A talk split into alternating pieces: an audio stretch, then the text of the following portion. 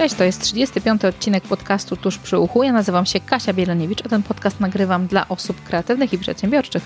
Jeżeli interesuje Ciebie rozwój zarówno w relacjach, jak i biznesie, zapraszam Ciebie serdecznie do słuchania.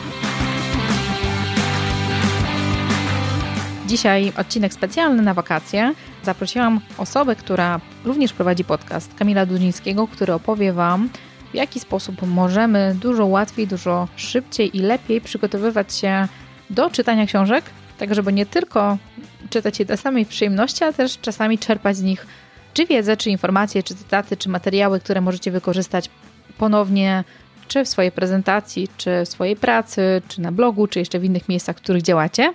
Mam nadzieję, że ten odcinek będzie dla Was bardzo praktyczny na wakacje, więc już nie przedłużając, zapraszam Was do wysłuchania rozmowy z Kamilem. Cześć, witajcie. Dzisiaj moim gościem jest Kamil Dudziński. Cześć Kamil. Cześć Kasiu, cześć. Kamila zapewne możecie znać z podcastu Książki, które uczą. Prosiłam Kamila dzisiaj dlatego, żeby podzielić się z Wami takimi dobrymi sposobami, praktykami, jak czytać książki. Znaczy, jak czytać książki każdy wie, bo to nie jest nic trudnego, wystarczy się nauczyć czytać, ale w jaki sposób efektywnie wykorzystać książki do rozwoju własnego, do edukacji, czy też do pomagania innym osobom. I dzisiaj będziemy o tym rozmawiać. Dokładnie. A Kamil jest myślę, że dobrą osobą, dlatego że ma podcast, który mówi o książkach. Dlatego też jest właśnie dzisiaj moim gościem. To na początku, Kamil, jakbyś mógł powiedzieć kilka słów o sobie, kim jesteś, czym się zajmujesz? Cześć, jestem Kamil. Dziękuję za e, takie miłe słowa w ogóle, bo e, tak czasem mam wrażenie, że mógłbym robić więcej niż, niż robię, ale tak, przede wszystkim e, prowadzę podcast o książkach, książki, które uczą stosunkowo od niedawna, to znaczy kilka miesięcy krócej niż, y, niż ty swój podcast prowadzisz na dobrą sprawę. Więc tak, jest podcast. Na co dzień też zajmuję się koordynacją projektów. Pracuję właśnie z Bartkiem Popielem, y, który prowadzi bloga liczy się wynik.pl i na co dzień właśnie ogarniamy bardzo różne, y, różne tematy. Aktualnie pracujemy właśnie dla, dużo dla zewnętrznych klientów, ale też staramy się tworzyć własne produkty. E, no i Bartkowi po prostu w tym, w tym wszystkim pomagam właśnie ogarnąć ten cały chaos, bo on jest osobą, która ma milion pomysłów na sekundę i czasem po prostu potrzebuje kogoś, kto się zatrzyma i zbierze te wszystkie pomysły. E, no i ja jestem taką osobą, a, a zbierać różne rzeczy lubię. No i to są takie, takie dwa główne zajęcia, którymi się zajmuję. Mhm.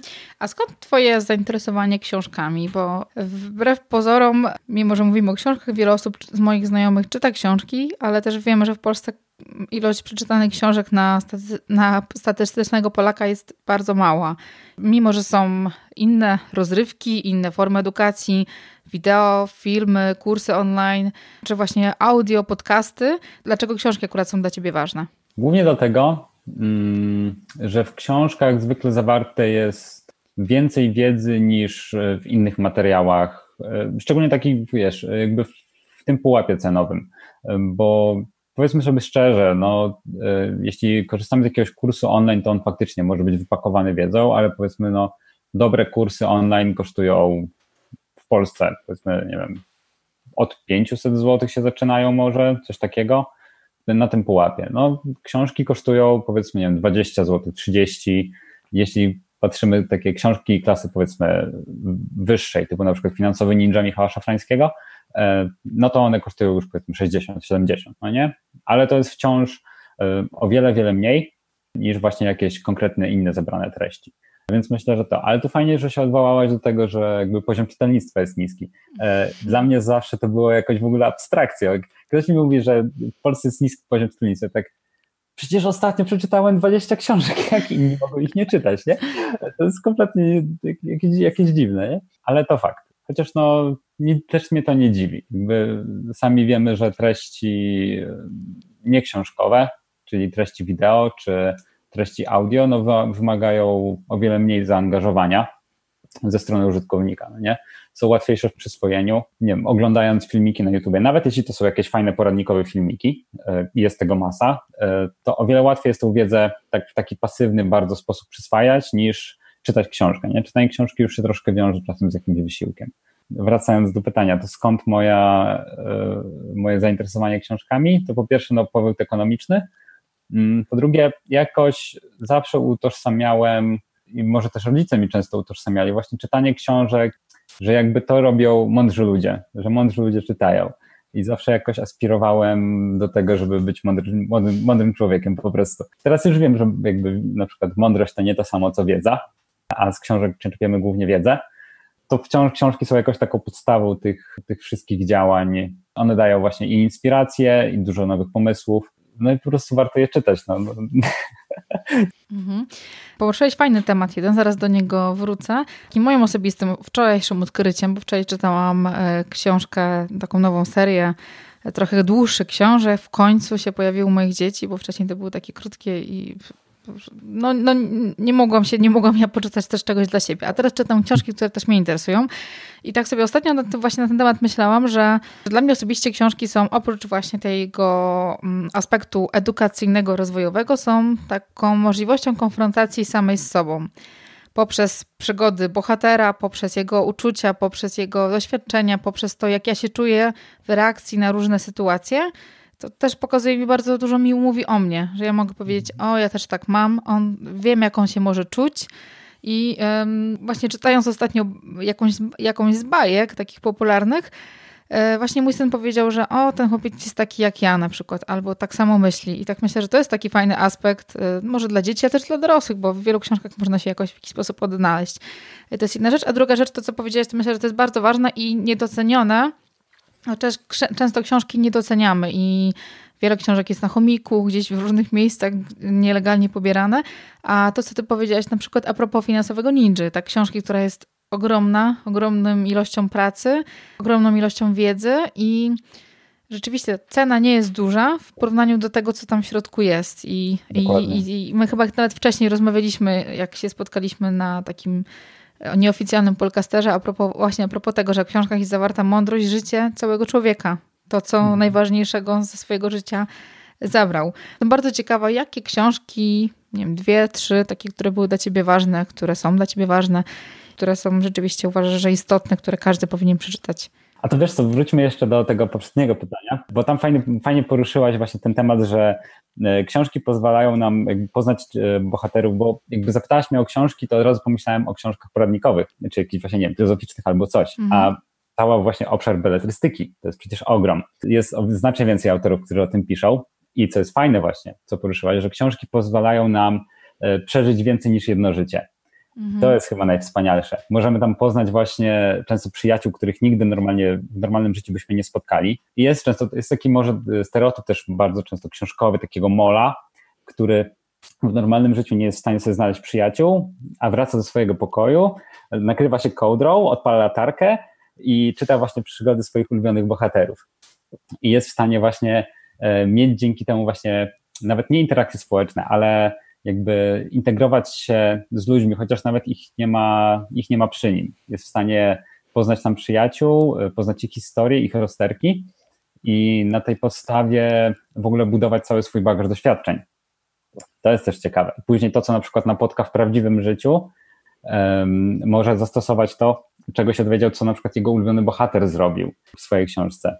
Jest tutaj na przykład taki bardzo fajny pan, który napisał książkę Extreme Ownership, to był Jacko Willing bodajże. On też napisał bardzo fajną książkę e, The Warrior Kid. Autor jest chyba byłym komandosem Navy SEALs i napisał właśnie książkę dla dzieciaków, właśnie gdzie przedstawia, bohaterem jest właśnie dzieciak, który uczy się od swojego starszego brata właśnie jak być odpowiedzialnym, stanowczym, jak zadbać o siebie. I właśnie na podstawie tej historii, która jest skierowana do dzieci, mm. przekazuje tą wiedzę e, o odpowiedzialności, o, o zaangażowaniu, o, o pracy nad sobą dla młodszych czytelników. Świetna opcja. Właśnie dla nas normalnie by to była jako książka poradnikowa, a dzieciaki to mogą się odbierają jako historię i uczą się z tego. I, I, to jest piękne właśnie, jak wiele w książkach można przekazać. Idąc dalej, czyli do książek, które mógłbym polecić, takich ze swoich, to jedna książka, która pierwszy przychodzi mi do głowy, to jest książka Droga miłującego pokój wojownika Dana Milmana. Nie miałam okazji czytać. Polecam, chociaż jest dość specyficzna, bo ona, e, to jest biografia, autobiografia właściwie. Zaczęło się od tego, że obejrzałem film e, Siła Spokoju, który jest właśnie nagrany na podstawie tej książki. Film widziałam. O, widzisz, no to już wiesz, o czym jest historia. Mhm. Czyli to, to może przy, przybliżmy słuchaczom, że jest to historia chłopaka, właściwie no, Dan to pisał już będąc o wiele starszym. Zaczyna się w momencie, w którym on jest w koledżu, e, tak, bodajże w koledżu i jest w drużynie gimnastyków stara się dostać na, na olimpiadę, zakwalifikować. I właśnie w momencie swoich przygotowań zaczyna przeżywać pierwsze kryzysy. Zaczyna cierpieć na bezsenność, coś się dzieje właśnie nie tak z jego psychiką, przestaje, przestaje widzieć jakby taki sens tego, co robi. I na jego drodze pojawia się jego właściwie nauczyciel, mentor, którego nazywa Sokratesem i którego jakby imienia nigdy nie poznał, mhm. który uczy go całkiem innego podejścia do życia. Takiego mm, pełnego. Uwa uważności takiej trochę. Też. To jest właśnie chyba taki główny temat, który tam poruszają. To jest genialne. I ta książka właśnie tak idealnie porusza we mnie te struny, które są po prostu dla mnie istotne. E, właśnie takiego świadomego życia i zwracania uwagi na, na siebie i swoje otoczenie. Druga książka, którą mogę polecić, to, to będzie z pewnością Esencjalista Grega McKeowena. I to jest kolejna książka, która to jest już bardziej, bardziej taka poradnikowa, nie opisująca historię, ale świetnie przedstawia temat, temat tego, jak ważne jest ustalenie tego, co jest ważne. Mhm, takiej strategii na nasze życie trochę. I tak chyba Troszkę tak, tak. Ta książka jest fajna, wiesz co, mi się podoba, że ona jest to taka książka trochę na miarę naszych czasów, kiedy mamy mnóstwo aktywności, wiele rzeczy nas rozprasza i bardzo łatwo nam jest po prostu iść w różnych kierunkach, mamy mnóstwo opcji. A ona nam pomaga wybierać świadomie, czy pomaga, pokazuje tak. jak świadomie wybierać to, co chcemy robić, gdzie naszą uwagę kierować. Dokładnie. Pięknie to ubrałaś w słowa. ja musiałbym się nad tym chwilę dłużej zastanowić. Ale tak, to jest zdecydowanie, to jest książka, która mm, zdecydowanie jest polecana do przeczytania więcej niż jeden raz, bo po jednym razie można sobie uświadomić, że są takie rzeczy, a dopiero jak się konkretnie przerobi i zastosuje do, do, do rzeczy, do, do działań, które podejmujemy w naszym życiu, to faktycznie umożliwia trochę odblokowanie tych, tego zajętego czasu. Trzecia książka, którą polecę, i o niej nie będę za dużo opowiadał, bo o niej jest bardzo dużo informacji w internecie, to będzie książka Radka Kotarskiego, czyli Włam się do mózgu. I to jest naprawdę, no to jest, to, to jest naprawdę konkretna i, i fajna pozycja, która uczy o tym, jak się uczyć. I jest dużo przydatnej wiedzy po prostu tylko, tylko żeby ją zastosować. Super. Tu mamy trzy książki. Um, ja nie będę od siebie dodawać swoich. Myślę, że może kiedyś. Nie jeszcze... mogłabyś dodać też dużo, bo też dużo. dużo ty dasz. Tak. Chociaż ja wiesz, to ja, chociaż ja czytam teraz ostatnio kilka książek na raz i e, dlatego też zaprosiłam cię do tego odcinka. Może ty masz lepszy system niż ja, jak czytać je szybciej, albo też jak wybierać lepiej te książki. I dzisiaj właśnie chciałabym, wiesz, to porozmawiać o tym, w jaki sposób możemy czytać książkę tak, żeby z niej jak najwięcej zapamiętywać i jak najbardziej, żeby to było dla nas jak najbardziej korzystne. I myśląc o tym, myślę o książkach, które chyba nie są beletrystyką. Książkach, które mają jakąś partię wiedzy, jakąś partię informacji i ta, i ta informacja jest przydatna, albo też byśmy chcieli z nich kiedyś skorzystać. Tak jak na przykład Esencjonalista. Tam też dużo fajnych rzeczy ciekawych jest. Bądź mhm. też innego typu, tego typu poradniki, bądź książki naukowe. Od czego warto zacząć? Myśląc o tym, że chcę taką książkę przeczytać, Jaki powinien być nasz pierwszy krok, jeżeli chcemy jakąś fajną książkę przeczytać i wiemy, że chcielibyśmy jak najlepiej z niej skorzystać i tą wiedzę wykorzystać później w okay. swojej pracy czy gdzieś indziej. Mhm. W ogóle tutaj zahaczamy, to, to pytanie zahaczyłaś bardzo koncept takiego intencjonalnego uczenia się, tak? Że jeśli już sięgamy po jakąś książkę, to wiemy, że po prostu czytamy ją po to, żeby coś się z niej konkretnego nauczyć. Nie tak, że powiedzmy, nie wiem, o, kumpel polecał biografię Schwarzeneggera, a to sobie przeczytam. No bo w takim momencie to, to jest troszkę inne podejście, no nie? To, znaczy, to, jest takie, będzie... to jest takie moje podejście, trochę narzuciłam, narzucam jej tutaj trochę, ale mam ten komfort, że wiesz, mój podcast, więc narzucam, bo tak sobie pomyślałam, wiesz to, że jak mamy czytać coś, to czasu mamy tak mało, więc jeżeli wybieramy sobie jakąś fajną książkę, z której wiemy, że coś ciekawego, albo wszyscy o niej mówią, każdy ją poleca, żeby móc do tego wrócić, to tak pomyślałam, że takie założenie możemy zrobić. Zróbmy takie założenie. Mi się bardzo podoba. To przede wszystkim są takie dwa pytania, które sobie zapisałem. To po pierwsze, czego się chcemy dowiedzieć z tej książki? To jest takie podstawowe. Jakby dlaczego chcemy ją przeczytać? Typu czytamy książkę Esencjalista, bo chcemy się dowiedzieć, nie wiem, jak wybierać to, co jest dla nas najważniejsze, mhm. albo jak zrezygnować ze zobowiązań, które nam ciążą. I okej, okay, jakby to jest yy, wtedy, jeśli odpowiemy sobie w ten sposób, to już sama ta odpowiedź na pytanie sprawi, że w trakcie czytania książki będziemy dokładnie tych informacji szukać. Wiadomo, jeśli na przykład to czytanie rozkłada się na przykład na miesiąc, bo niektórzy y, nie spieszą się z czytaniem, no to wtedy myślę, że o wiele lepiej będzie na przykład, nie wiem, mieć jakąś taką, nie wiem, albo notatkę, jeśli czytamy w wersji papierowej, no na przykład kartkę, nie?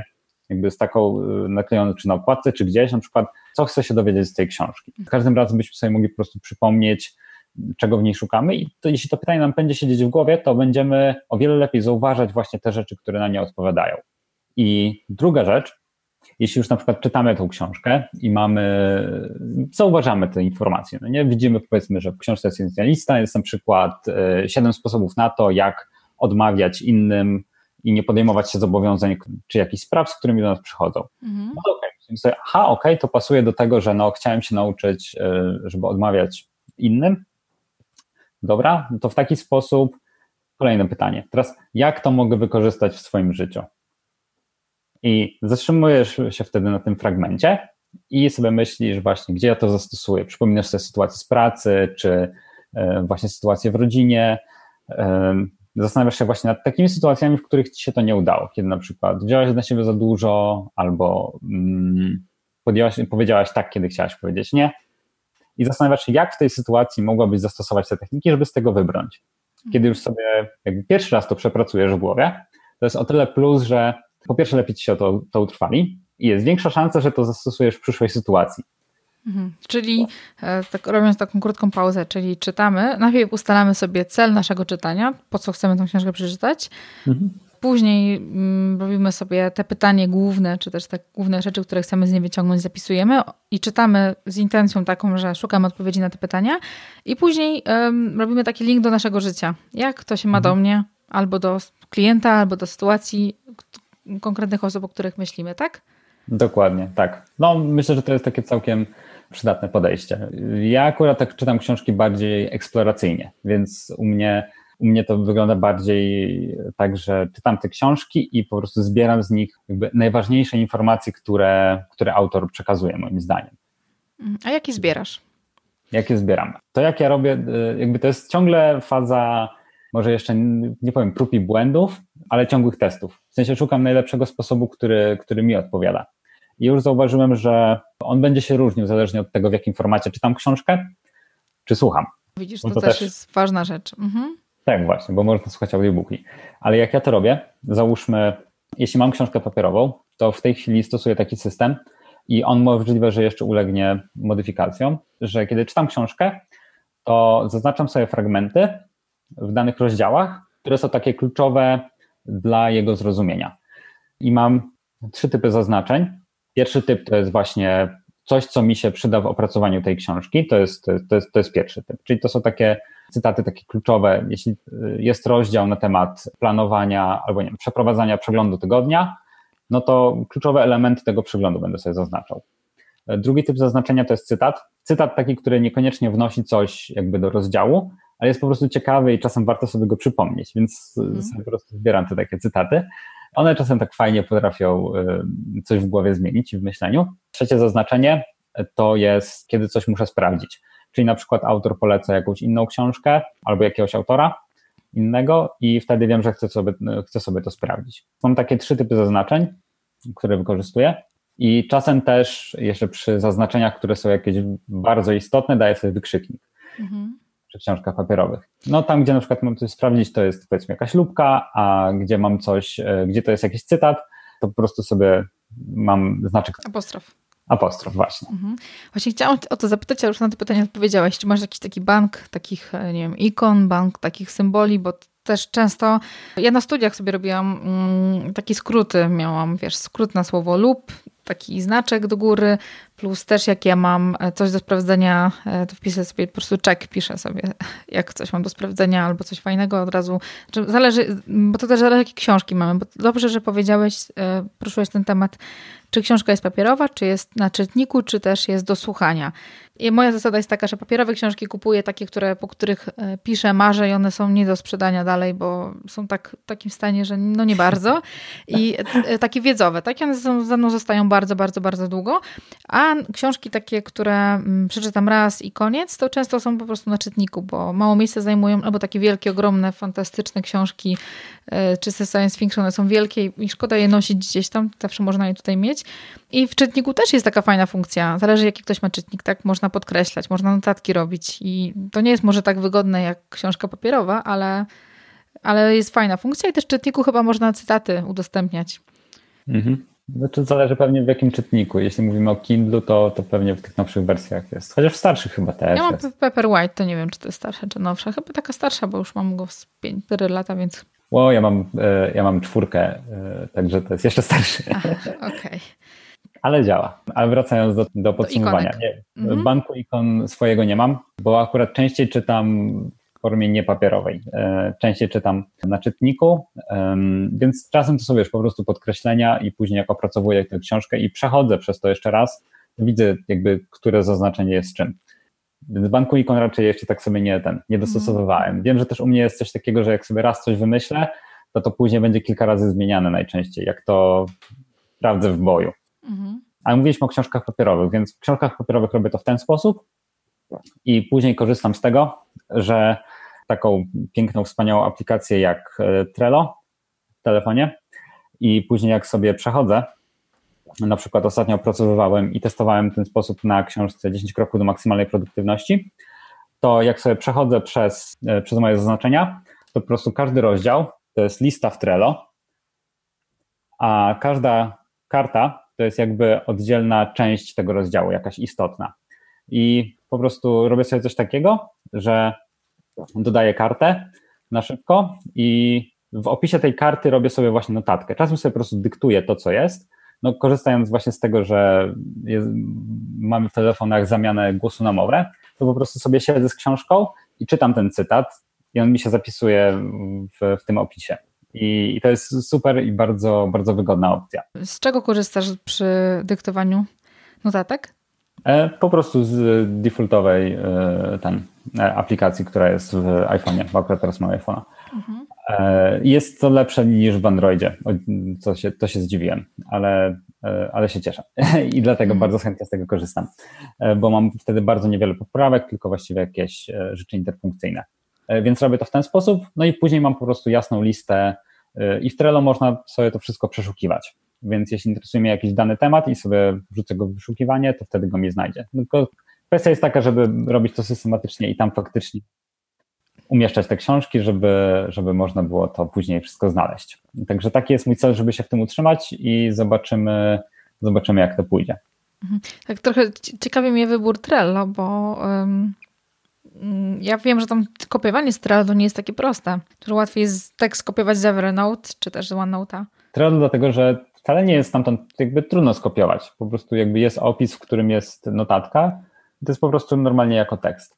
Podoba mi się to, że to mam w takiej formie bardzo wizualnej i później jeśli akurat faktycznie przetwarzam książkę do podcastu, to po prostu bardzo łatwo jest mi na przykład wybrać, które elementy będę wpisywał i na przykład mogę sobie tylko skopiować czasem te teksty konkretne i nie, nie muszę jakby przeszukiwać za bardzo. Wszystko jest fajnie też rozpisane i mam widok na całą książkę, na, całą zgrupo, na całe zgrupowanie wszystkich tematów. To jest bardzo fajne. Tylko zapytałam o Evernote, bo tam też jest opcja robienia zdjęć. Jakby zdjęcie skanuje nam tekst i łatwiej go wyszukać, dlatego też zapytałam, ale e, nie myślałam o Trello, żeby wykorzystać do tego. To takie bardzo ciekawe. Bardzo ciekawe. Ale Evernote ma chyba dopiero tą funkcję w wersji premium, no nie?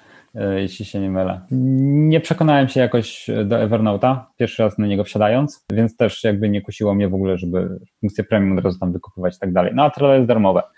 Ciekawy jest twój sposób pisania, bo ja ci powiem mój sposób, bo ja zawsze miałam kiedyś taki kurs, kurs przyspieszonego uczenia się. Nas to był taki eksperymentalny, chyba pierwszy w ogóle w Polsce takie kursy. Mhm. My tam uczyliśmy się na bazie obrazków, alfabet Morsa, na zasadzie slajdy były. Kiedyś jeszcze takie slajdy były E, nie prezentacja, tylko slajdy takie, które ktoś pstrykał ręką i one się przesuwały.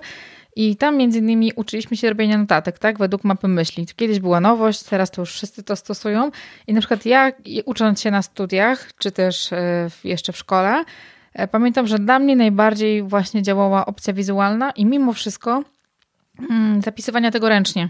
Potem mapę myśli z danej książki, jakieś najważniejsze punkty takie, bo potem ja wizualnie mam taką dobrą pamięć wzrokową, że wizualnie patrząc potem na kartkę, wiedziałam, w którym miejscu jakiś tam rozdział był i łatwiej mi było wrócić do pamięci, tak jakby schakować sobie w głowie, zrobić takie zdjęcie, do którego potem, okej, okay, to było tu, to tu, więc mniej więcej kojarzę, co tam było. I to myślę, że to jest ciekawe pod kątem tego, jak, jakim typem osoby ktoś jest, tak? bo ktoś może dużo lepiej e, przyswajać książki mówiąc o nich, opowiadając innym, czy też e, po prostu mówiąc i mm, tak to działa. Ktoś czytając albo chodząc w trakcie, ktoś, co jest nim kinestetykiem i uwielbia chodzić i w ruchu różne rzeczy zapamiętuje, albo ktoś, kto po prostu potrzebuje poczuć i zapisać wszystko i potem to zobaczyć, więc to też jest taka może jakaś ciekawostka. No tak, no na pewno zależnie od tego, jaki mam, e, powiedzmy ten e, rodzaj inteligencji, taki, który u nas jest naj, naj, naj, naj najlepiej wykształcony, naj, najbardziej dla nas naturalny, to oczywiście inaczej to będziemy przyswajać. Znaczy, bo tutaj mi pytałaś o to, gdzie mm, jakby jak zapisuję rzeczy z książek, bo jakby uczenie się z nich to jest w ogóle jakby jeszcze inna, in, inna bajka. No to jest jakby krok dalej, bo zapisanie tych informacji to jedno, a później przetworzenie ich i jakby nauczenie się z nich to jest drugie. Więc tutaj też rozdzielam te dwie rzeczy, bo z niektórych książek po prostu zapisuję sobie rzeczy, a niektóre faktycznie mocno przetwarzam i się z nich uczę. Tak jak na przykład właśnie książka Radka Kotarskiego, o której wspominaliśmy, no to ją po prostu przerobiłem jak się dało tylko. jak najwięcej z niej wyciągnąć. Dzięki temu znacznie lepiej zapamiętałem te rzeczy, które w niej są i łatwiej mi to wdrażać, wdrażać teraz. Czy dla ciebie, tak jak sobie myślisz o tym, czy też swojej, swojej wiedzy, z informacji, które masz, czy czytamy w wersji papierowej książkę, czy na czytniku, czy też słuchamy jej? Jest jakaś różnica w, w jakości zapamiętywanych treści, w odbiorze tej książki? Mm, nie widzę różnicy między jakby czytnikiem, telefonem a książką samą w sobie, jeśli chodzi o sam odbiór treści. Bardzo lubię czytać na czytniku albo na telefonie. Właśnie korzystam z aplikacji Google'a, to są po prostu książki Google. Ona ma tą super rzecz, że jak się robi w niej zaznaczenia, na podstawie tych zaznaczeń robi się dokument, w którym są wszystkie notatki zebrane po kolei. I one też zależnie od tego właśnie, mam cztery, cztery kolory zaznaczeń, więc akurat mam moje różne cztery typy notatek mhm. i mogę sobie później łatwo zobaczyć, jak przeglądam ten dokument, co jest do czego. I jeśli na przykład przetwarzam to na książkę, co teraz, na podcast, co teraz będę próbował robić w tym tygodniu z inną książką, to właśnie mam gotowe jakby, no już po prostu cytaty zaznaczone i tylko je sobie wrzucę do Trello i mhm. pogrupuję, tak żeby mi było na to łatwo spojrzeć. Książki Google po, po prostu. prostu. Tak, po prostu książki Google. Tylko tam, y, tylko w wersji EPUB albo w PDF-ie można wrzucać. Przy czym polecam EPUB, bo PDF wygląda czasem, no wiadomo. Dziwnie się rozkracza. Super, to wiesz co, to jest taka opcja dla wygodnych trochę, więc mi się już bardzo spodobała. Dla mnie. Jestem wygodny. Bo jak pomyślałam sobie o kopiowaniu Strello, to tak y, już mm, mniej energii od razu mi się pojawiło, a to jak można zrobić za jednym zamachem dwie rzeczy, to jest naprawdę bardzo fajna rzecz. No, jest spoko. A właśnie za to jest duża różnica między książkami w wersji tekstowej a książkami w wersji audio. Mhm. W sensie książki w wersji audio są super, żeby je właśnie wchłaniać wiedzę. Ja na przykład y, jestem tak totalnie słuchowcem i uwielbiam, uh, uwielbiam słuchać audiobooków. A minus jest taki, dość duży, że jak faktycznie chcę, na przykład to jest książka y, chociażby, nie wiem, Personal MBA y, Josha Kaufmana, tak? Dobrze pamiętam. No to ona jest przepakowana wiedzą wręcz i nie wyobrażam sobie robienia z niej notatek na podstawie tego, co słucham. Musiałbym siedzieć, słuchać i, i jednocześnie w zeszycie notować sobie. Więc to trochę się po prostu mija z celem. Natomiast jeśli na przykład przesłuchamy ją kilka razy, to na pewno ta duża część wiedzy nam się po prostu utrwali. Nie? Tylko to właśnie, jeśli faktycznie chcemy się czegoś nauczyć, a nie tylko szukamy inspiracji, to może być to utrudnione. Myślę, mhm. że audiobooki są za to bardzo dobrym dodatkiem. Jeśli na przykład przeczytaliśmy książkę, i chcemy sobie, po jakimś czasie tą wiedzę odświeżyć. To mogło nam się właśnie troszkę, y, możemy za drugim razem zacząć zwracać uwagę na nowe rzeczy. Mhm. I to też może jest taki klucz dla słuchaczy, bo też ja zaczęłam myśleć sobie o książkach, które mogłabym przesłuchać po prostu. Już na etapie mm, wyboru książki wybierać, której format jest dla mnie najbardziej optymalny. Czy papier, czy czytnik, czy też e, słuchanie tej książki. Bo ja mam takie, mm, taką zasadę, że książki, które są w wersji papierowej, one są tak ważne, tak fajne, że zostają ze mną dłużej, dlatego je też e, gdzieś tam tutaj są poprzechowywane i do nich lubię wracać, a te książki na czytnik są zasady e, na raz albo no, no na raz najczęściej. Ciekawe, bo ja mam dokładnie odwrotnie. Właśnie te książki, które są w czytniku, to są zasady takie, które są, chciałbym je mieć na dłużej i po prostu łatwo je przechowywać i żeby mi nie zawalały półek. Właśnie ja się dość jeszcze często w miarę przeprowadzam stosunkowo, więc przenoszenie książek to jest najgorsza część tego wszystkiego. Choć e, jakby darzę je tak wielką miłością, no to to jest ciężka miłość. E, więc wolę nie, zdecydowanie wolę czytnik. Ale można zawsze podarować książki komuś i teraz ostatnio właśnie u nas była taka bardzo fajna akcja oddawania książek do e, szpitali z dziećmi o. chorymi, tak? I, ale takich książek nie słabej jakości, nie nudnych, tylko takich, które każdy z nas sam by chciał przeczytać, więc mm, podarowanie komuś albo na właśnie charytatywnie, to jest myślę, że coś takiego też fajnego, jak gdzieś można je uwo- tak. uwolnić, ale to no, tak samo jak my robiliśmy, jak się wymienialiśmy książkami przecież. Mhm. Ja ci wysłałem właśnie dla e, książki dla twoich dzieci, które właśnie ja miałem od dawien dawna, chociaż nie były najlepszej jakości, ale a ty mi właśnie w zamian też przysłałaś te, które, e, do, do których już ty nie będziesz wracać. Nie? Mhm. To jest super opcja. Tak, mhm. z książkami można się wymieniać, to jest super. E, no, ale właśnie, ja bardziej wolę te książki, które raz przeczytam, jeśli są w wersji papierowej i mogę je po prostu później przekazać dalej po prostu, czy sprzedać. Mhm. E, nie musicie ich ze sobą nosić jako bagaż życiowy. A druga opcja taka, czyli myśląc sobie o na przykład blogerach, o osobach, które piszą recenzje książek, mają mhm. książkę i między innymi lubią się dzielić z innymi książkami, informacjami o tym, co w tej książce jest fajnego, co im się podoba, dlaczego warto ją przeczytać. Myślę o takich osobach, które czytają ją w intencji podzielenia się swoją opinią z innymi ludźmi. Czyli trochę to, co ty robisz, tak? Tylko w wersji powiedzmy, że pisemnej. Mm, w jaki sposób można na tym etapie już czytania lepiej się do tej takiej książki przygotować, jeżeli na przykład tych recenzji ma być kilka. I nam też mhm. zależy troszeczkę na czasie, żeby esencję wyciągnąć, nie wszystko czytać, tylko te najważniejsze informacje, najważniejsze rzeczy. Mhm.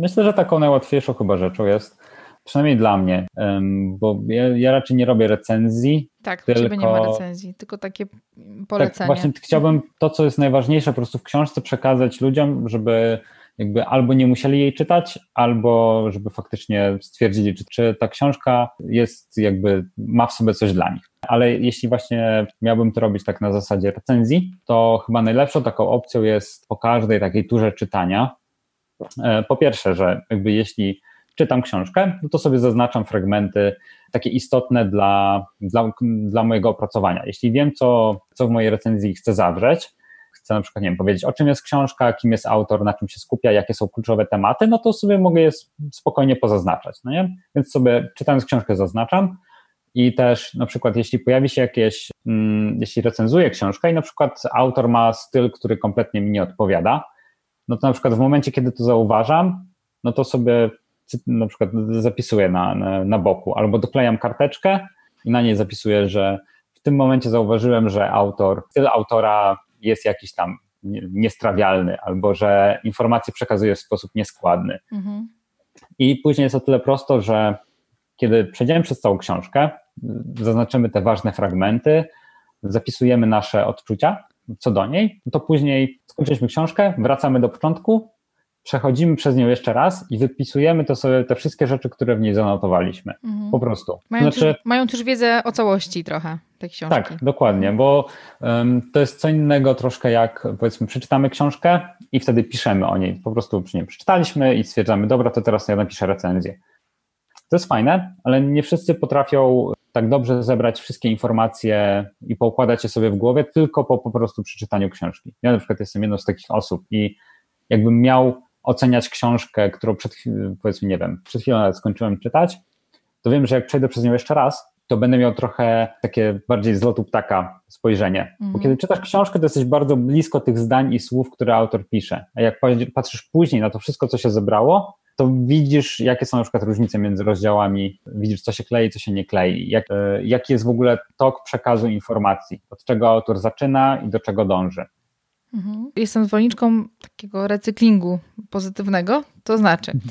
jeżeli już czytam jakąś książkę, mam z niej jakieś fragmenty, cytaty, informacje, to lubię wykorzystywać to w różnych innych miejscach. Dlatego też ten dzisiejszy odcinek troszeczkę, żeby mm, pomyśleć o tym, że jeżeli czytacie jakieś książki, róbcie notatki, róbcie, zapisujcie sobie jakieś ważne fragmenty, ważne cytaty, ważne przykłady, bo to jest coś przydatnego, co może urozmaicić, nie wiem, wystąpienie, prezentację w PowerPoincie, czy też um, jakiś wpis na blogu, albo um, ćwiczenia warsztatowe, czy też szkolenie, coś takiego, co robicie. I no, wydaje mi się, że to jest mądre po prostu, żeby wykorzystywać to, co już zrobiliśmy, nie tworząc, nie tworząc sobie dodatkowo pracy. Więc mm, taka umiejętność takiego stworzenia sobie jednego miejsca albo kilku miejsc, gdzie jest taka nasza własna baza danych, baza wiedzy, baza informacji, myślę, że jest czymś bardzo przydatnym, bardzo fajnym. No, dokładnie, zgadzam się. Teraz zauważam to, y, jak właśnie pracuję z Bartkiem. To jest o tyle fajne, że czasem właśnie jak piszemy jakiś tekst to promocyjny, fajnie jest w ogóle, wiadomo, tekstach copywriterskich wykorzystywać różne porównania. A właśnie no, ciężko brać inspirację do porównań, jak się nie ma żadnych inspiracji, nie ma się mhm. żadnych przykładów. Więc właśnie takie wypisywanie z książek różnych właśnie ciekawostek. Słuchałem streszczenia biografii e, Marii Szarapowej. I tam mi się właśnie przypomniały jakieś takie właśnie historie związane z ją i z jej ojcem, który właśnie dużo poświęcił, e, żeby ona mogła e, się właśnie uczyć gry w tenisa. I akurat to mi się przypomniało w momencie, kiedy czegoś takiego potrzebowaliśmy. Ale wiem teraz, że na wiele takich historii natrafiłem, tylko jakby nie wiedziałem, że one mogą mi się przydać. Mhm. Bardzo żałuję, że ich sobie nie wypisałem gdzieś kiedyś.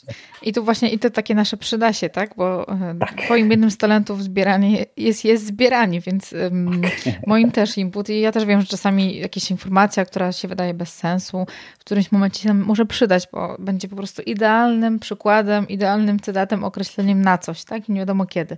Więc warto do tego wracać, warto to jakoś przetwarzać, bo sam teraz powiedziałeś, że to też jest przydatne w biznesie. Jest. Mhm. Zdecydowanie. Właśnie to jest najciekawsze, że czasem to są nawet jakieś porównania z książek właśnie beletrystycznych, z, z filmów. Czytając książkę właśnie taką, nie wiem, czy jakiegoś Remigiusza Mroza, czy Dana Browna, tak naprawdę obcujemy z ludźmi bardzo kreatywnymi, tonami pomysłów. I kurczę, czemu nie skorzystać z ich pomysłów, nie? Mhm. To może być fajna, fajny przykład, fajna taka analogia do e, naszego życia, do biznesu też, więc to wszystko można w fajny sposób, no taki storytelling fajnie zbudować dodatkowo mhm. przy tej okazji. No dokładnie. Mhm. Bardzo fajna opcja. Jednym z odcinków, które ja nagrałam kiedyś, były efektywne notatki. Nagrywałam z Kamilą Zielonką, która robi notatki wizualne i um, rozmawialiśmy właśnie bardzo dużo o tym, jak robić efektywne notatki, jak mm, zapisywać jak najwięcej informacji z, z książek, z, z wszystkich miejsc, gdzie ją zbieramy, te informacje. A chciałabym do Ciebie zapytać, jak tą wiedzę, którą zdobywamy z książek, możemy mm, lepiej zapamiętywać, to znaczy, jak możemy się uczyć z tego, co przetwarzamy? Okej, okay. no to y, tutaj też sobie kilka rzeczy wypisałem, y, bo tak tu, mnie, tu mnie uprzedziłaś, że, że, że o czymś takim porozmawiamy, więc też nie chciałem, żeby mi to gdzieś uciekło. Zacznę chyba od tego, co jest moim zdaniem takie najbardziej może też pasujący do konwencji Twojego podcastu, właśnie, mhm. E, że jest dla osób kreatywnych i przedsiębiorczych, więc to jest pewnie dla osób, które chcą wykorzystywać tą wiedzę. Mhm. Więc pierwsza, to jest jakby najważniejsza technika, to jest po prostu użycie tego. Bo jakby jeśli na przykład chcemy jakąś wiedzę zdobyć i ją dobrze zapamiętać, to nawet tak samo Radek Kotarski w swojej książce tam też jest e, jedna technika, która mówi o tym, że właśnie jeśli zastosujemy tą wiedzę w praktyce, którą zdobywamy, to ona się po prostu lepiej utrwali. I podaje bardzo kilka fajnych badań, które dowodzą tego. Chociaż to myślę, że też każdy z nas po prostu zna, e, zna ze swojego przykładu. Że jeśli czegoś użyjemy w praktyce, to o wiele lepiej sobie to przyswoimy i zapamiętamy to na dłużej. Mhm. I to też się fajnie łączy z takim intencjonalnym uczeniem się, czyli jeśli czytamy jakąś książkę z, i wiemy, że chcemy zastosować z niej jakieś określone rzeczy, to ważne, żeby po, po jej przeczytaniu albo nawet w trakcie wypisać sobie, nie wiem, co najmniej trzy rzeczy, które po prostu wdrożymy od razu po jej przeczytaniu. I to jest o tyle kluczowe, że im bardziej ten temat będziemy odwlekać, czyli wypiszemy sobie te rzeczy, super, ale nie zrobimy ich przez jeden dzień, przez tydzień, przez miesiąc, przez rok, to ta wiedza po prostu ucieknie. I nawet jak mhm. później sobie zobaczymy, że miałem coś takiego zrobić, to, będzie tak, a po co ja to miałem zrobić? No dobra, gdzieś to ucieknie i, yy, i nagle ta wiedza się okaże, że no, przeczytaliśmy książkę, ale tak naprawdę straciliśmy 6, 6 godzin, mhm. E, żeby to zrobić. Nie? Chociaż to była przyjemność, ale troszkę szkoda. Więc też ważne, żeby to zastosować. Druga mm, technika, znaczy to nie jest technika, albo bardziej jakby, jakby metoda. Chodzi po prostu o to, właśnie co po przeczytaniu książki włam się do mózgu wyciągnąłem najważniejszego, to było to, że tam praktycznie wszystkie techniki, prawie wszystkie techniki mówiły o jakimś sposobie przetwarzania tej wiedzy. Wykorzystanie właśnie jej w praktyce jest jakimś sposobem jej przetwarzania, czyli zdobywamy jakąś informację i ją zastosowujemy w innym miejscu. I teraz tak, jeśli w jakikolwiek sposób wykonamy jakąkolwiek pracę nad, nad tą wiedzą, typu weźmiemy jakąś e, książkę i na przykład wyciągniemy z niej najważniejsze rzeczy, ale opiszemy je własnymi słowami. Zrobimy coś kreatywnego z nimi. Będziemy musieli to w jakiś sposób wtedy przemyśleć. To nie będzie takie proste i wiele osób tego nie robi, bo to wymaga właśnie pewnego zaangażowania. To nie jest takie jałowe, takie, coś takiego jak jałowe oglądanie filmów na przykład. Mhm. No to, to, to nie jest po prostu absorbowanie tego, tylko wymaga pewnego wysiłku intelektualnego. Z jednej strony właśnie ciężkie, z drugiej strony daje naprawdę ogromne efekty, bo bardzo dobrze pamiętam książki, które teraz, dzięki temu, książki, które przeczytałem pół roku temu. I to jest niesamowite właśnie, że dzięki temu, że przygotowując się do podcastu, ja najpierw czytam tą książkę, później przetwarzam notatki, cytaty na notatki, później przetwarzam notatki na tekst podcastu, a później jeszcze to nagrywam. To masz już tyle później, razy powtórzone. Tak, później jeszcze słucham, więc to jest pięć razy powtórzone. Mhm. No i to, to nie, nie, ma siły po prostu, żebym tego nie zapamiętał w jakiś sposób. Mhm. Więc właśnie wykonanie tej pracy jest taką cechą wspólną bardzo wielu metod. Czy to zrobimy w formie mapy myśli, które są świetną opcją, i czy to właśnie zrobimy w formie po prostu, nie wiem, jakichś kartek przyklejanych właśnie na, na, na, na, na, na jakiejś tablicy, czy właśnie zbierzemy to w Trello, czy w jakiejś aplikacji, w której zbieramy notatki, to zawsze będzie miało to jakiś fajny dodatkowy efekt. Mhm. Dodatkowo, co jest też ciekawe i co często można wykorzystać, można powiedzieć komuś o tej książce. Na przykład, hej, właśnie jeśli mamy znajomych, którzy też dużo czytają i na przykład lubią o takich książkach rozmawiać, jak my, no to opowiedzenie o tej książce dodatkowo wzmocni ten ślad pamięciowy, który mamy. Trzecia technika to jest też trochę związana z przetwarzaniem właśnie, jednak one wszystkie się wokół tego obracają. To są mnemotechniki. I tutaj no jest ich e, kurczę, dużo, po prostu dużo. Nie wiem, jest taka na przykład bardzo znana metoda pałacu pamięci, tak? Że wyobrażamy sobie jakiś, e, jakiś pokój, e, na przykład, który znamy, na przykład nasz pokój z dzieciństwa, albo naszą klasę, w której mieliśmy dużo lekcji, i później na przykład, jeśli mamy przykładowo książkę 7 nawyków skutecznego działania, no to jak zapamiętać te 7 nawyków? Nie czytałem jej, więc nie pamiętam, ale na przykład mamy te 7 nawyków, no to wybieramy sobie powiedzmy w tym pokoju 7 przedmiotów i wyobrażamy sobie właśnie, że każdy z tych przedmiotów, nie wiem, wykonujemy jakąś akcję, która jest związana z jednym z tych nawyków. Coś takiego sobie raz przepracowywaliśmy z Barkiem i to wyszło mega genialnie. Właśnie on sobie to utrwalił bardzo dobrze. I są też inne różne mnemotechniki, które możemy wykorzystać. Mhm. Ja robię tak, jak się uczę y, języków obcych, mm, to stosuję coś takiego, że kiedy czytam jakieś zdanie albo jakieś słówko, któro, którego nie znałem i chcę sobie to bardziej utrwalić, to w tym momencie nawet nie zamykam oczy, ale wyobrażam sobie na przykład siebie w sytuacji, w której na przykład bym tego używał. Na przykład, że jestem w sklepie i chcę kupić chleb, no to powiedzmy, że uczę się francuskiego, powiem, że wyobrażam sobie, że ok, stoję przy kasie i mówię, e, je voudrais acheter du pain, s'il vous plaît. I jakby to wiele lepiej sobie to utrwalam. Mhm. Uczę się tego dzisiaj rano. tak dla przykładu.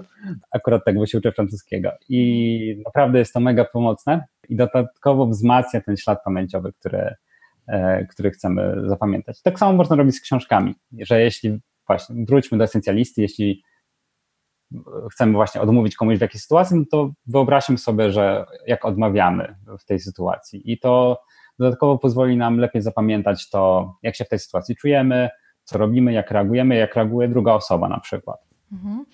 To dużo rzeczy ciekawych powiedziałeś, a do nich takim chyba jednym, jednym takim z głównych mianowników tych rzeczy, których powiedziałeś, jest poznanie siebie trochę.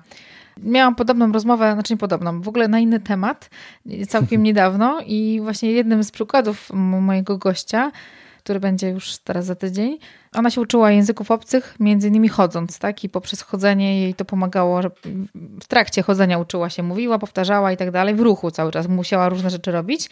I ty powiedziałeś też o kilku rzeczach, o zapamiętywaniu i tak dalej. Ja na przykład ja języków obcych uczyłam się poprzez muzykę, bo bardzo lubię, lubię muzykę. Kiedyś jak byłam młodsza, to dużo słuchałam, bardzo dużo non-stop słuchałam muzyki cały czas prawie. I na przykład ja się najwięcej nauczyłam tłumacząc teksty. Bo kiedyś nie było, wow. nie było takiego, um, wpisujesz piosenki online, tak, i ci od razu automatycznie tłumaczą te teksty, tylko samemu to robiłam, tak, i wtedy dla mnie to była taka forma trochę, e, wiesz, łapania tych różnych idiomów, łapania e, kontekstów i tak dalej.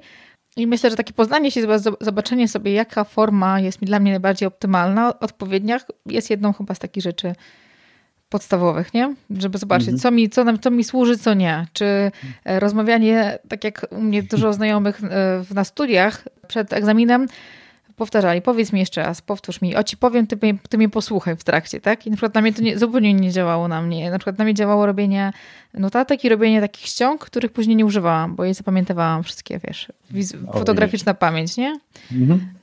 Wow. Znaczy, ja pamiętam ze studiów jeszcze, jak e, się uczyłem do, do egzaminu z inżynierii materiałowej, robiłem sobie wykład. Kupiłem sobie taką tablicę naklejaną na, ści e, na ścianę. Mhm. Znaczy, naklejem ją na szafie, ale powiedzmy, no, na ścianę byłoby trochę słabo, ją później zerwać z farbą. I stojąc z tą książką, cały materiał tych zajęć był książce, więc sobie raz przeczytałem, a później sobie robiłem wykład z tej książki. Tak, wczuwałem się właśnie w rolę profesora i stałem sobie z książką i wypisywałem na tablicy i mówiłem jakby do studentów. Dostałem piątkę z tego egzaminu. No widzisz, to, widzisz, to super metoda jest. Pomogło mi to bardzo naprawdę. Mhm. Kamilu, słuchaj, to może na koniec jeszcze, jakie książki teraz czytasz aktualnie, albo co masz w planach takiego fajnego do przeczytania? Um, Okej, okay. aktualnie czytam y, książkę The Renaissance Soul. Znam. Bardzo ciekawa pozycja na temat tego, mm, jak zaplanować swoje życie i tak w ogóle się ogarnąć, kiedy mamy więcej pasji i nie chcemy wybrać tylko jednej. No i jakby jestem jedną z takich osób i ten podtytuł mnie po prostu kupił. I jestem w połowie tej książki, jest przegenialna. E, ma dużo technik, dużo omówień i dużo przykładów podaje. Właśnie osób, które podeszły do tego w jakiś określony sposób i faktycznie udało im się albo połączyć te pasje, albo zrealizować po prostu niektóre z nich i przejść do następnych. To jest fajna książka, a ostatnio przeczytałem książkę Porozumienie bez przemocy Marszala Rosenberga i ta książka całkowicie odmieniła moje postrzeganie na rozmowę z drugim człowiekiem. Czy czytałaś tę książkę? Wiesz co, ja ćwiczyłam, byłam na kursie tej komunikacji, o. wiesz, testowałam na sobie. Bardzo trudna metoda jest w praktyce.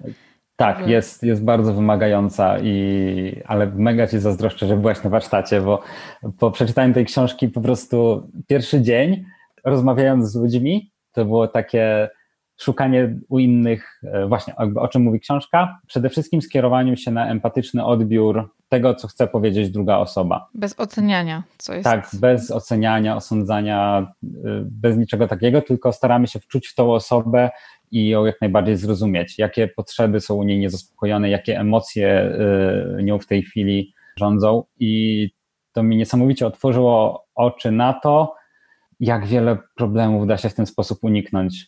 To było po prostu niesamowite i e, teraz będę tą książkę przerabiał właśnie na, na, na żeby ją omówić w podcaście i bardzo na to czekam. Ja też czekam, będę czy, chętnie sobie odświeżę wiedzę, bo to jest naprawdę coś bardzo, bardzo fajnego. Polecam Ci warsztaty, wiesz, bo one są naprawdę, to jest coś takiego, myślę, że bardzo wartościowego. Właśnie widziałem nawet kurs online e, na ten temat. Ale to trzeba, wiesz to na żywo, bo mm, to tak już poza podcastem. Wiesz co, my ćwiczyliśmy na sobie nawzajem i to jest, ja pamiętam, że to było, bo ja byłam młoda wtedy strasznie, nie wiem, to było na studiach chyba. I to było tak trudne, żeby mówić, co widzę, nie używając oceniających słów. I w trakcie nas, no wiesz, w trakcie nas um, pani Ela mówiła, że to już jest ocena, to jest ocena. I mówię, kurczę, to nie mhm. można powiedzieć nic, bo to wszystko no. jest ocena, nie? I to jest bardzo, wiesz, takie trudne, nie? Ale no, do zrobienia wszystko. Do zrobienia. Znaczy bardzo chętnie kiedyś wezmę udział, bo no, e, właśnie próbowałem tego od razu po przeczytaniu książki, no i jak tylko właśnie w ogóle, w ogóle nawet próbowałem mówić w ten sposób, to ta druga osoba, z którą rozmawiałem, to w ogóle inny poziom rozmowy. Mhm. Trochę co innego. Super, czyli dwie książki. Renesansowa dusza i Porozumienie bez przemocy to takie dwie książki, które polecasz słuchaczom. Tak jest. E, znaczy to te, które, które aktualnie czytam i no zdecydowanie je polecam. Ale nie dla wszystkich. Ja nie wymienię moich, bo ich jest strasznie dużo. Mam tutaj całą półkę książek do, i do recenzji, i do dokończenia. I ja mam dużo takich treściowych, merytorycznych, ale książką, którą zabieram teraz na wyjazd, bo za chwilkę wyjeżdżam w góry, jest najlepsza książka Michała Szafrańskiego, Zaufanie, Waluta przyszłości i strasznie na nią czekałam. Bardzo, bardzo, bardzo, bo lubię Michała podejście i jestem bardzo ciekawa, co w tej książce ciekawego. No ja właśnie też na nią czekam, bo mam ją dostać w prezencie na, na, na, na rocznicę i a to mamy dopiero za tydzień. No, to miłego czytania w takim razie. To jeszcze raz dzięki Kamilu bardzo za dzisiejszą rozmowę, za to, że podzieliłeś się swoimi pomysłami, jak jak można wykorzystać e, w mądry sposób czytanie książek, nie tylko dla samego czytania, tylko jak do tego można wracać. I powiedz mi jeszcze na koniec, gdzie możemy Ciebie znaleźć, gdzie słuchacze mogą Ciebie szukać, Ciebie posłuchać i dowiedzieć się o tych super książkach, które, o których opowiadasz. W waszej ulubionej aplikacji do słuchania podcastów. nie, no, tak na serio to w aplikacji, czy pewnie w każdej, której używacie, znajdziecie podcast Książki, które uczą. Ważna informacja, wyszukując na Stitcherze, w aplikacji Stitcher, nie znajdziecie go, bo ma za dużo polskich znaków i nie jest wyszukiwany przez, no przez tak. wyszukiwarkę Stitchera, ale przez inne jest. E, no ale przez Stitchera nie jest. No i na stronie książki, które uczą.pl e, tam publikuję zawsze najnowsze odcinki. Też jeśli na przykład, nie wiem, macie konto na SoundCloudzie i czegoś tam słuchacie, to możecie na SoundCloudzie e, odsłuchiwać jak najbardziej. A, I na Facebooku, Instagramie, bardziej na Instagramie. E, bardzo zapraszam na Instagram. Lubię rozmawiać z ludźmi na Instagramie. Dużo, dużo bardzo fajnych osób dzięki temu poznałem, że tam jestem. Także zachęcam, zapraszam i mam nadzieję, że do usłyszenia. Tak, do usłyszenia. Dzięki Kamilu jeszcze raz za rozmowę. Dzięki, Dobrego pa. dnia. Jak wasze wakacje? Czy jesteście już w trakcie, czy dopiero się na nie wybieracie? Mam nadzieję, że nie tylko zabierzecie na nie podcast, ale również jakąś dobrą książkę. Jeżeli nie macie pomysłu, jaką książkę zabrać, zapraszam Was do takiej zabawy, takiego wyzwania małego.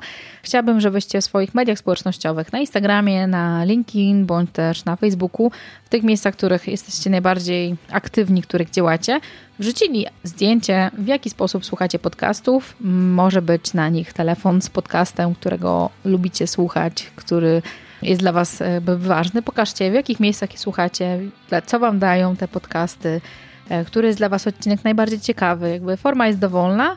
Jeżeli macie ochotę w swoich mediach społecznościowych takie informacje, takie zdjęcie z krótkim opisem zamieścić, ja Was znajdę oczywiście, jeżeli zostawicie hashtag podcast tuż przy uchu, będę mogła Was odnaleźć i kilka osób chciałabym nagrodzić jakąś fajną książką. Więc zapraszam Was serdecznie do zabawy. Ta zabawa trwa do końca wakacji, czyli lipiec i sierpień. A ja w międzyczasie po każdym miesiącu i w lipcu i w sierpniu wybiorę jakieś osoby, które chciałabym taką książką nagrodzić. Się z Wami skontaktuję w tym medium, w którym akurat będziecie. A tymczasem życzę Wam super ekstra wyjazdów i życzę Wam naprawdę wspaniałego dnia. Do usłyszenia następnym razem. Cześć!